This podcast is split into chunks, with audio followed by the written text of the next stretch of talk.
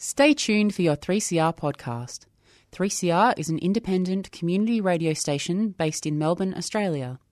For more information, visit www.3cr.org.au. Cause we got the alternative energy. Nuclear free autonomy. And welcome to the Radioactive Show, produced at the studios of 3CR Melbourne and heard nationally on the Community Radio Network.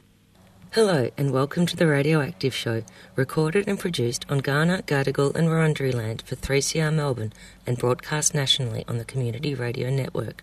My name is Mara. On today's show, we hear from Kirsten Blair from the Gundjeihmi Aboriginal Corporation about the efforts to rehabilitate Ranger Uranium Mine and for the plan for a post uranium mining future in the Kakadu region. Before we hear from Kirsten, I'd like to acknowledge that the 25th to 26th of April marked 33 years since the disaster at Chernobyl. It's clear that all parts of the uranium fuel cycle, from mining to waste disposal, and of course including nuclear power, leave a toxic legacy for generations to come. Here's the interview with Kirsten Blair now. Yeah, I'm Kirsten Blair. I work as the Community and International Liaison for Gundjeihmi Aboriginal Corporation. And tell us a little bit about Gundjeihmi please, Kirsten? Yeah, Gundjeihmi was set up by the Mirarr people, who are traditional owners of parts of Kakadu, uh, as well as the uh, Ranger and Jabiluka uranium deposits. So it's a big patch of country in the top end of Australia, really beautiful World Heritage area. And the Mirarr established the Gundjeihmi Aboriginal Corporation in 1995 to represent them and to uh, advocate on behalf of Mirarr country and culture to ensure that Mirarr's rights and interests are represented at all of the different forums in which they're involved. Um, okay, and then tell us uh, um, a little bit about the history of the work that was undertaken at the Ranger Uranium Mine. Like, what did they do there? How long did it go for? And um, and where's it at now? So the Ranger uranium mine was imposed on Mirarr country. Back in the late 70s, the federal government decided that a uranium mine in that area was the way they wanted to go. And uh, the short version of that story is that the Mirarr and other traditional owners of the area made it very clear that they didn't want to see mining come to their country. Uh, the tr- senior traditional owner of that time was uh, Toby Gangale, and he had been to the Rum Jungle site and seen that that was never properly cleaned up, and he didn't want that happening on his country. He knew about the risks. He also was aware that uranium can be used to make nuclear weapons, and he was concerned that that might happen with something that had come from his country. He was worried about accidents. He was very concerned about all the risks, not only to Mirarr and Mirarr country and the associated uh, neighbouring clans, but also the impact that uranium might have wherever it was taken and used. And so, despite those that resistance, uh, the federal government decided to impose the mine on Mirarr and explicitly removed their right of veto under the Aboriginal Land Rights Act. So, the only example that exists where traditional owners' right of veto over a mining project under the Aboriginal Land Rights Act Northern Territory happened. Mirarr were not able to legally resist it, and the mine was built and then commenced production uh, in 1981 and has been so there's um, this what we're seeing now is the end of mining out of the second of two open cut pits on the site. And um, over that time, an enormous quantity of uranium has been exported and an enormous quantity of tailings have been produced. So there's a massive uh, radioactive waste issue on that site. And at the moment, what's going on is the mining company, Energy Resources of Australia, which is owned by Rio Tinto, is finishing the processing of the last of the stockpiles of the remaining ore. They have not been mining on the site for about five years, but they've been processing and exporting yellowcake from just the remaining stockpiles. And really, the main focus now on the site is commencing the rehabilitation because that mine's coming to a close and it's time to clean up the site. So, what condition is the site in now? Well, it's not enormously different to how it was during operations. The the um, pits pit one has been filled in, and the company's in the process of capping that. And the bigger pit, pit three, is they're in the process of filling that back in, um, and that will be where everything from everything that's contaminated that's on the site will be eventually left. Um, and the tailings dam is being slowly drained. So there's a dredge on that site which is digging out the, or dredging out the um, slurry that's in the in the dam and processing that using a brine concentrator to extract as much water as possible, and then the, the contaminated substances are being put into the pit. So it's a it's a massive cleanup operation, and at the moment it's still very much a massively disturbed industrial area. Uh, what are the steps that are needed to be undertaken to, to get this cleanup sorted to a reasonable level? I imagine it can't, you know, there's no possible way that it can be restored to the level before mining, but where do you think they can get to and how do they get there? What you're saying there is exactly the question. Can the site be restored to the standard that it was before mining commenced? In the environmental requirements, so this is the legally binding statuted document which states how the Ranger mine will be cleaned up. It says that it must be returned to a state where it could be incorporated into the Kakadu National Park World Heritage Area. So that's the bar that's been set for the mining company to meet with this cleanup. Whether or not that's possible is yet to be tested. So obviously from Gundjeihmi's perspective, that's what we want to see. We want to see cleanup to a level can see it incorporated into the park that sees it returned to traditional owners in a safe, healthy, functional state as a functioning piece of country, as a safe place for people to access. And the work's being done at the moment, both by the mining company, by the Office of the Supervising Scientist, and by other consultants who are supporting and Gundjeihmi in the Mirarr to determine what is possible in that regard. And it really is it's uncharted territory. Mm. Who's um, responsible for the cleanup? The the company, or, or who who are the people that go right? Um, we do think that's an acceptable level, or we know we don't think it's cleaned up. And how is how is that determined? And yeah, the standard to which it's required to be um, returned is is really still a bit of a live topic. The um, the day to day regulation of the mine falls to the Northern Territory government. Mm-hmm. So there's um, historically there's been a lot of interaction at that level, but for the closure process, the federal government is involved. Okay, and so how, how effective do you think that the cleanup is likely to be, and how long do you think it might take? There's a statuted five year period for the rehabilitation of the site. So um, the as I said, the rehabilitation has already started, but mining, all mining operations have to stop on the Ranger site in January of 2021. So that's pretty soon. It's mm. less than mm. two years. Less than two years away, and we're um, you know looking now really at the tail end of of uranium mining in Kakadu, which is a very exciting very fact. exciting. Um, as people would be aware, there was there were two other uranium mines proposed for the region, and both of those areas were excised from what was originally declared as Kakadu. So the Jabiluka site, Jabiluka mineral lease was carved out when Kakadu was originally declared, and there was a very um, serious push made in the late 90s to try and see that mine developed, and the Mirarr, it was on Mirarr country as well, and Mirarr strongly resisted that, and with uh, enormous alliance of supporters from across Australia and around the world saw that mine off, and the site is now in what they're calling long-term care and maintenance. So the the um, the underground mine was actually the construction of that was commenced in 1999, and it was a, a part of the campaign was to see that ceased, and then in fact see mineralized or returned underground rather than being processed and exported. So enormous story there, and so that site now has is under the process of rehabilitation as well. And the other story people would be aware of in terms of uranium mining in Kakadu region is Koongarra. So the um, this is on Djok country, which is a neighbouring clan from Mirarr. There were also deposits of uranium at Koongarra and a long-term effort to attempt to seek consent from traditional and Jeffrey Lee there, who again resisted continuously, was aware of the stories and knew that uranium mining was not something he wanted to see come to his country mm. and was successful in seeing that uh, stopped, and his country has in fact now been incorporated into the World Heritage Area. Was never mined, was never massively disturbed for any kind of mining and has been secured as part of the national park now. So the um, the rehabilitation of the ranger site will take at least that five year period uh, of concerted focus where there's no further processing taking place. And the expectation from Gundjeihmi's perspective is that we need to see that site returned to a standard that's acceptable for Mirarr to resume traditional owner access and use of country.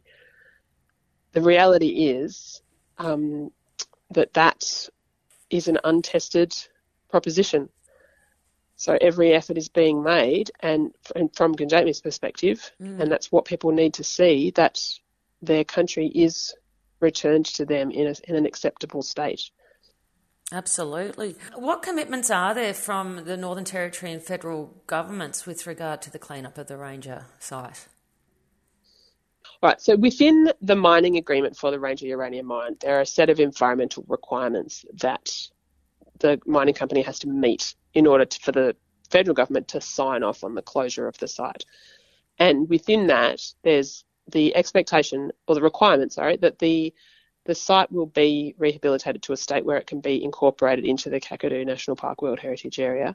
Also within that is an expectation and a requirement that the tailings from the mine are managed and contained for a period of 10,000 years. Not long. So that is an unprecedented expectation. Mm. And in in terms of a realistic expectation to set of a mining company. There's not obviously there's never been a mining company that's existed for that long. Um, but nevertheless, that's the expectation, that's the commitment, and it indicates just how seriously at the outset the regulators were about. They were aware that this was a very tenuous prospect. This is precious country, mm. as everywhere is, but this this was very contested, and it was it all happened at the same time. Uranium mining, Aboriginal land rights, national park all happened around the same time in this part of the Northern Territory, and there was a lot of conflict and very clear awareness that these were very conflicting objectives for this patch of country. So those those requirements reflect that. They reflect that people were aware at the time that this was something that really had to be done properly. And whether or not it's possible to do it properly is what we're now testing. You're listening to the Radioactive Show, broadcast nationally on the Community Radio Network. We're speaking from Kirsten Blair from the Gundjeihmi Aboriginal Corporation about the cleanup of the Ranger uranium mine. Are there any examples of this sort of work happening around the world? Uh, there's no examples anywhere of an open cut uranium mine in a wet, dry tropical environment being rehabilitated to a standard where it could be incorporated into a World Heritage Area. This is the first try that anyone's had at that. This is uncharted territory, and Lord. Kakadu is Kakadu is the test case for this. And obviously, that means that there's not a working example that can be looked to and the lessons learned from. And equally, it means that either they get it right in this case and demonstrate that it can be done, or they don't, and it's a very strong argument for why it should never happen again. Either way, the impact has been significant over the 40 years of the mine's operation. There's no question from the Mirarr's perspective that they would prefer mining had never come to their country. Absolutely. The impact of having had the mine there is extraordinary. Uh, but now the expectation is that this needs to be done properly and like I said, whether or not that's possible is what we're testing now. Mm. And what hopes do the Mirarr people have for the future of the country? Mirarr people have, have talked a lot about the time when they'll be able to re-access the country where the Ranger uranium mine currently is. There are significant sites not far at all from where the actual pits are, and the Jidbi Jidbi outcrop overlooks what is currently an industrial landscape of open cut uranium pits, tailings dams, mining processing equipment. Oh my goodness. So the just the physical evidence of the impact is really clear. And over the time of the mine, there have been examples of contaminants showing up downstream. The um, Mudginberri community is close by, and people access and utilise the waterways that have had those contaminants showing up in them. So, this uh, long standing underlying level of concern and awareness of potential impacts from having the mine upstream is something that people are looking forward to no longer having to have looming over them. Mm. But again, the movement of groundwater, the way that the contaminants are travelling is all is all stuff that's still being monitored, and whether or not this is a realistic thing to be able to ensure that people can be confident about is unknown at this stage. Well, and it'll take a little while to figure that out too, by the sounds of things. Absolutely, yes. Wow. And so Jabiru, Jabiru is, well, was anyway a mining town essentially set up to, to service those uranium and mining activities. What does this mean for, for Jabiru in the future? Well, the town, as you said, that you're right. The town of Jabiru was set up with those three uranium mines in mind. So there was a lot of excitement at that time from the pro mining quarters, and they established the town of Jabiru to be the centre for for that part of what was going on in the area.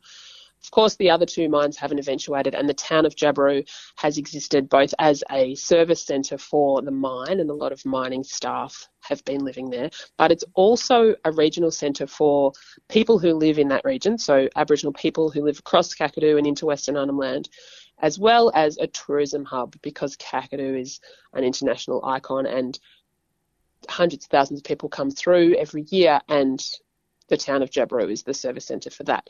So there are lots of reasons for Jabiru to exist. Mm. So when the when the Ranger Mine closure was sort of formally confirmed, the mining company was aware that their rehabilitation responsibilities included the town of Jabiru, and the expectation from them was that they would bulldoze the town because that was part of what they had to clean up when they left. And the Mirarr, as traditional owners of the town, and other people across the region made it very clear that there were lots of other reasons for that town to be maintained. And so there's been a big set of discussions between the Mirarr, the Northern Territory government, the federal government, and the mining company about how to ensure that the town of Jabiru continues to exist in a way that fits with the future of the region post mining. And the Mirarr are just at the forefront of making those plans. They've put a master plan together which identifies the ways in which Jabiru can change and develop. And the focus is very much on local services and tourism. So looking away from mining and towards a positive future. Mm, And this, I imagine, would provide um, jobs for local Mirarr people and um, giving them an opportunity to share some culture and some um, country and rehabilitated country with a bit of luck as well. Yeah, absolutely. There's lots of great ideas about um, changing, in some ways, changing the model of tourism in the area, but also, uh, yeah, involving local people in both the plans and the enacting the enacting those tourism ideas. Because it's, it's apart from you know a couple of nasty holes in the ground, it's a very very pleasant part of the world. extraordinary. It's it's beautiful. It provides you know there's all sorts of tourism opportunities, not only on Mirarr country but all the way across Kakadu, and it's iconic for for good reason, and that's going to continue to be the case. The um, the significant shift, I guess, is that there's now really a focus on traditional owners being at the forefront of deciding how that tourism happens. As it should be. That's fabulous. Um, there was an announcement, I think, last year in the news about some um, government funding to go towards the, the cleanup. Can you explain that a little bit? Sure. So the Northern Territory government has committed to ensure that at least five years worth of existing services that are funded through that level of government. So that's things like roads and power and school and health, those things which I mean, obviously, school and the health clinic were provided by the Northern Territory government already, um, but the power, for example, the um, generator is on the ranger site, so that'll be the diesel's going to be switched off. Oh. And um, so Mirarr have been involved in um, that. We've been in conversation with Beyond Zero Emissions to design an energy future for the area that is zero emissions. So there's obviously a massive solar resource in that part of the world. There's lots of opportunities to employ really positive te- technology, both um, energy generation and energy efficiency opportunities um, for the new version of Jabiru. So historically, it's been um, just all diesel generated electricity. Wow. With all that So big shifts there.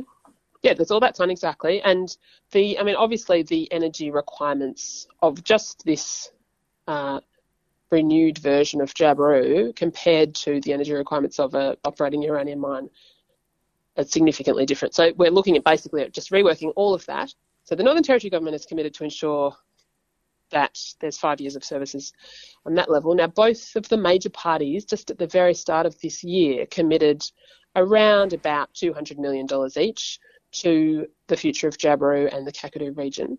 And their, their plans vary in, you know, different ways, but broadly speaking, they're really positive and a really um, sincere commitment to the future of Jabiru and the region, which is a great thing to know. So after, it won't be till after the election that we'll know which of those two is going to be the one that happens, and we'll obviously be needing to hold whichever party it is to the commitments they made. But it, it is a really clear indication that there is, at a federal level, a strong commitment to the future of Jabiru and the Kakadu region, which is really positive because that's certainly what the Mirarr have been working towards. Mm, and they've been working very hard for 40 years. So Absolutely. hopefully things will work out well for them after 40 years of what sounds like a bit of a nightmare.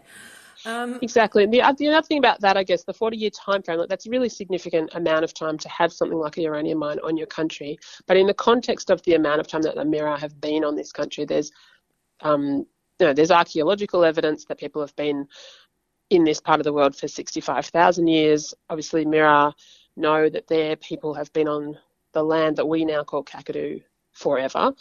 And it's this really recent, just the most recent couple of generations have had all of these imposed experiences. So mining is obviously incredibly disruptive, but equally, you know, the imposition of a national park, which is run by the federal government, is a massive change in terms of how people have access to country. So, yeah, this 40 years has seen a huge amount of change, but during that time, Mirarr have responded to and adapted to what's being imposed and are now looking at again asserting themselves as traditional owners and the people who have responsibility for this country.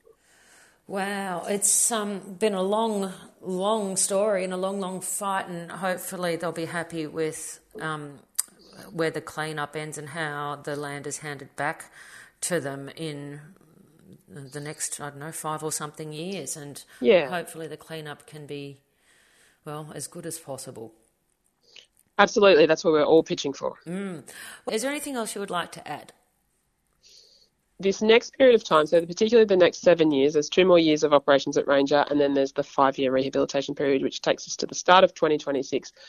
This is a crucial time for Mirarr country. There have been a lot of challenges that the Mirarr have responded to over the last 40 years and certainly longer.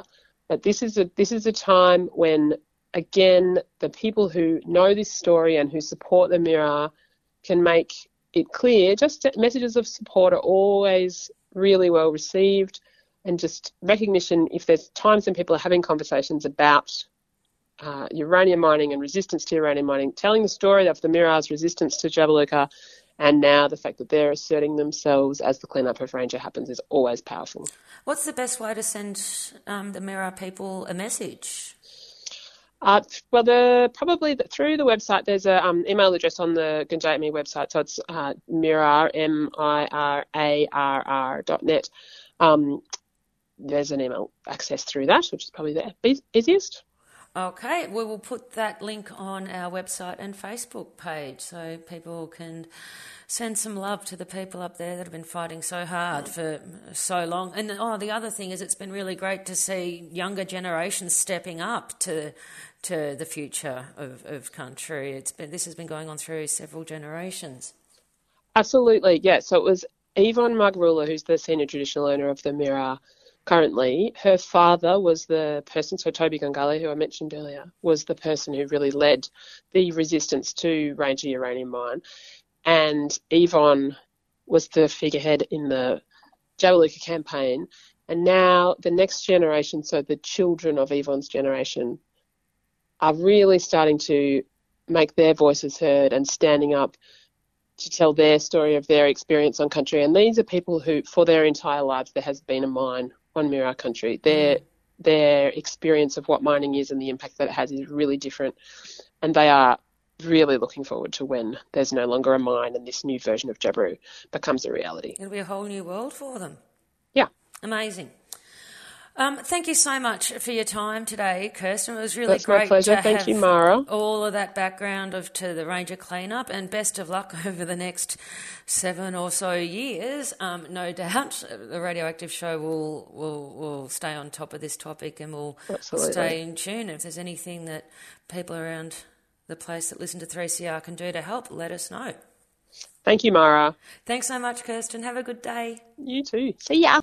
Thanks so much to Kirsten Blair from the Gundjeihmi Aboriginal Corporation for such a fantastic update about the ongoing efforts of the Mirarr people to ensure that despite the imposition of 40 years of uranium mining on their land, that the land gets rehabilitated to the level at which it can be handed back to them and that the whole region has a better, cleaner future. To learn more about it and to go to their website www.mirarr.net. Thanks for listening to the Radioactive Show. You can download the podcast of this program at www.3cr.org.au slash radioactive. If you'd like to get in contact, you can email us on radioactiveshow.3cr at gmail.com.